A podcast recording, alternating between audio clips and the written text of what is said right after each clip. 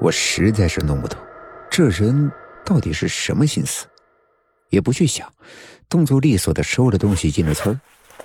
但是不知道是不是我在身上蹭了些什么东西，车上闻到的那股味道始终缠绕在鼻尖，驱之不散。晚上接连洗了两个澡，那个味道还是没能洗掉。第二天那味道更重了，我几乎是被熏醒的。出门之后，家里的老人一闻啊，脸色立刻就变了。我顿时有点尴尬，连忙想去洗个澡，但是还没有走开就被老人一把给拉住了。没等我解释，老人就把我拉到了自己的卧室，然后反锁上了房门。没等我开口，老人便让我脱衣服。我觉得莫名其妙，就问是怎么回事，但是老人的脸色有些难看，一直催促，我就把上衣都脱了。老人围着我看了一圈，也不知道在看些什么。看完之后，他长吁一声，脸色也缓和了。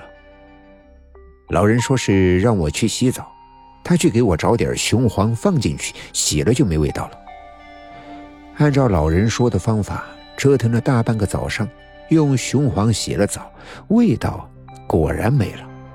吃午饭的时候，我追问他是怎么回事，一开始他不愿意说，不过听我说昨天晚上发生的事情之后，就立刻跟我说让我以后不要去接近那一家人。说话的时候神色间有些厌恶和不喜。老人说那一家子人都不是什么好人，在养干黄鳝。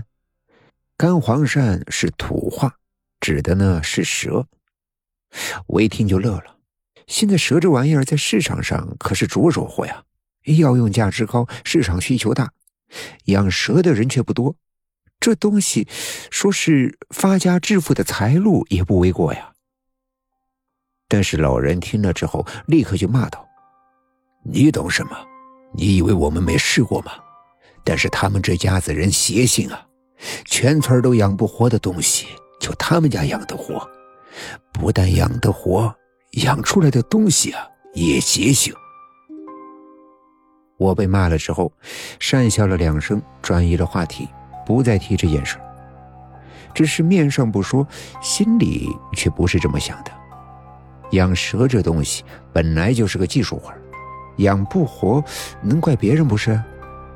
老人似乎是看出了我的敷衍，脸色有些难看。他说，你自己身上的味道，你难道就不觉得熟悉吗？听老人这么一说，我又想起了这件事情。那味道确实是诡异啊，好像很熟悉，可是又想不起来在哪闻过。而且最诡异的是，那味道居然会越变越浓。早上起床的时候，我还以为是厕所坏了，味道都快熏死人了。那之后，老人跟我说了一件十分匪夷所思的事情。